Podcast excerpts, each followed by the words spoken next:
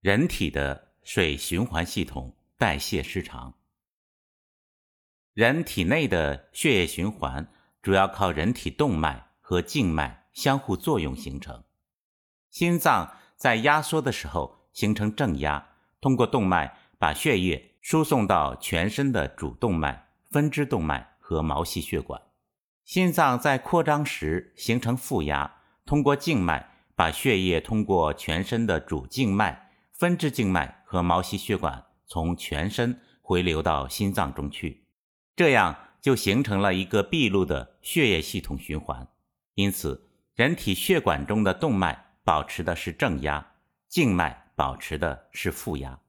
人体内的阳气越充足，则血液在动脉流动的越有力量，静脉也会流动的更有力量，新陈代谢就旺盛，五脏六腑。就能在高效能状态下运作，身体的生态系统就不容易沉积垃圾。人体血液中百分之九十以上的成分是水，因此血液运动归根结底依然是水的运动。人体中动脉是正压，静脉是负压。我们喝水后，水进入胃、小肠和大肠后，会通过肠胃的静脉、毛细血管。被吸收进血液循环系统中去。人体内阳气越充足，动脉的正压就越足，血管的弹性就越好，静脉中也能形成足够的负压。这样，水在肠胃中很容易就被吸收进静脉、毛细血管，参与血液循环。反之，如果阳气衰弱，水分则不容易进入血液循环中去。这样的情况下，喝入身体的水就不容易被身体利用，水分如果不能充分被水液系统所利用，则可能会在局部出现水液的沉积，就是我们经常所看到的水肿或者痰饮。从生理角度来看，饮用水进入身体后，水分在胃、小肠、大肠通过毛细血管吸收，进入到血液循环系统中去。一部分通过血液循环到达皮肤，通过汗液蒸腾到体外；另一部分通过肾脏处理变成尿液排出去。如上篇文章所述，按照中医的观点，肾是人体的能源系统，为水系统的蒸腾和循环提供能源；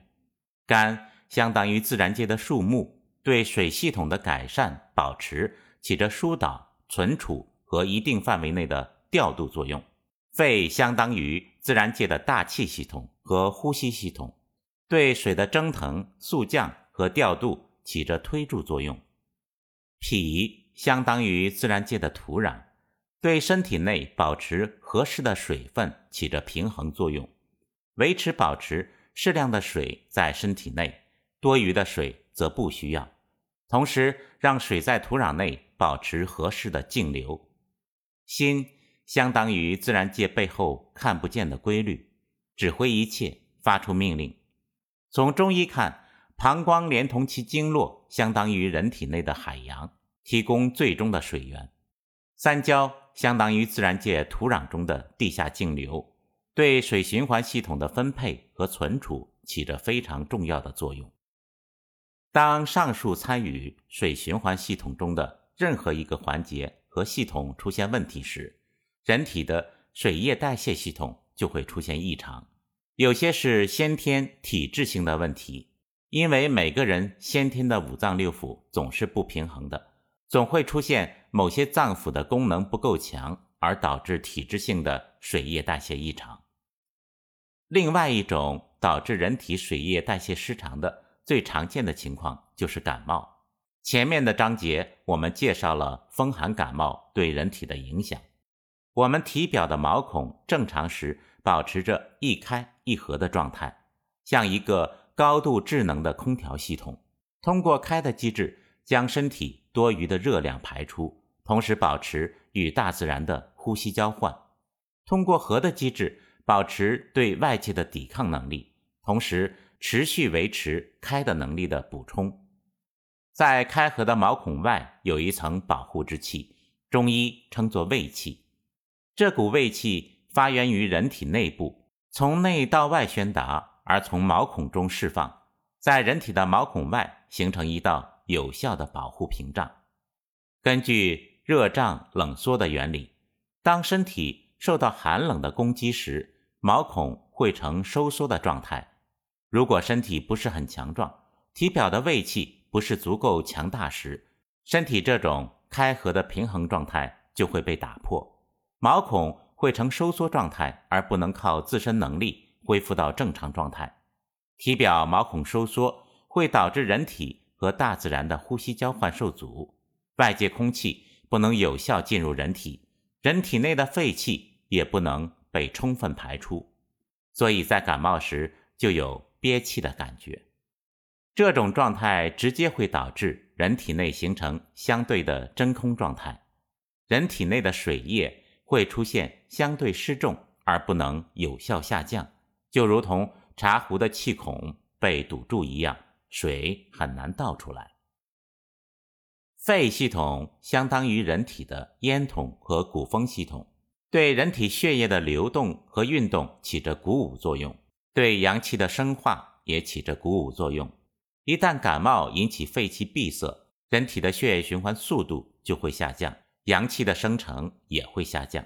这样会导致血液循环系统对水的吸收能力下降，会进一步导致人体多余水分的沉积。所以在感冒的某个阶段，我们经常会出现尿少、腹胀的情况。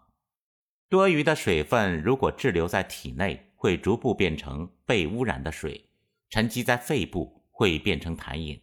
沉积在胃部形成水胀，从而失去胃口；沉积在小肠、大肠会变成小腹的滞胀。人体最主要的水处理单元是肾和膀胱。如果污水积存在肾脏，肾脏就会超负荷运转，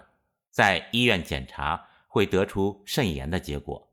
实际上，在开始阶段，并不是肾本身出了问题，而是水液系统代谢失常导致的。肾因承载了过多的负担出了问题。当然，如果肾脏承担过多负担的问题长时间得不到解决，肾脏本身也会受到损伤。一般说来，感冒最先入侵和破坏的就是人体的体表系统，中医称作太阳系统。人体太阳系统是人体体表最外层的防卫系统。太阳系统的功能是由人体的几大系统。共同配合作用而形成的，在毛孔外的保护称作卫气，在皮肤表层有形的金血称作营气。简而言之，太阳系统主要由三部分功能组成：一是人体的元气系统，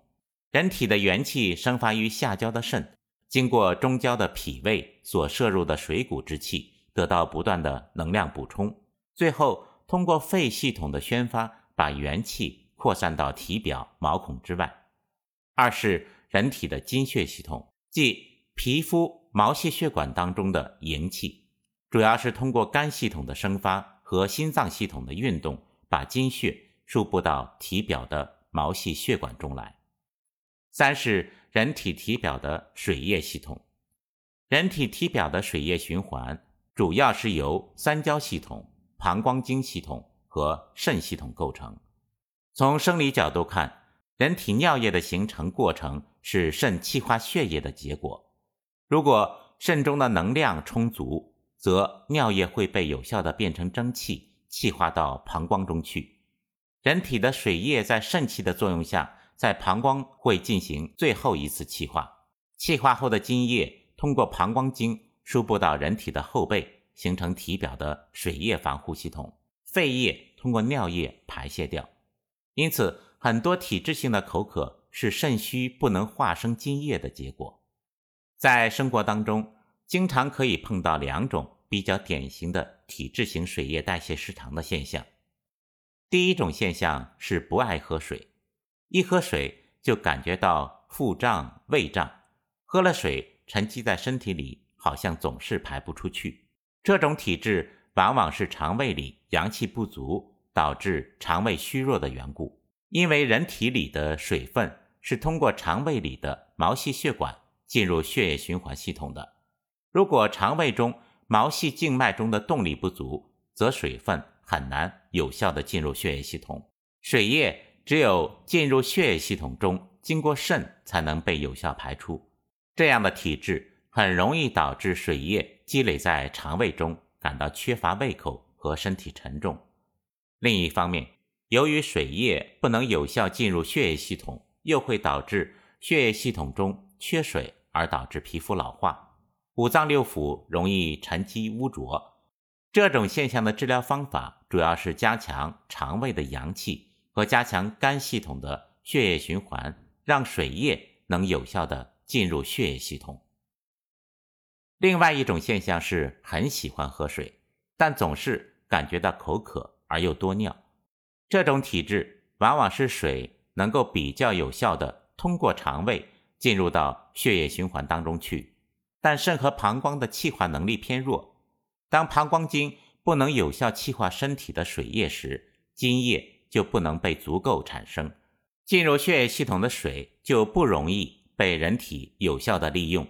水液进入膀胱系统后不能被再次有效气化，所以过多的水分就通过尿液。被排除浪费掉了。当津液不能在膀胱经足够的气化时，身体的水分就不能被充分利用。所以，很多肾虚型的体质，一面经常感到口渴，一面身体里又不能有效的储存水，会出现尿频的现象。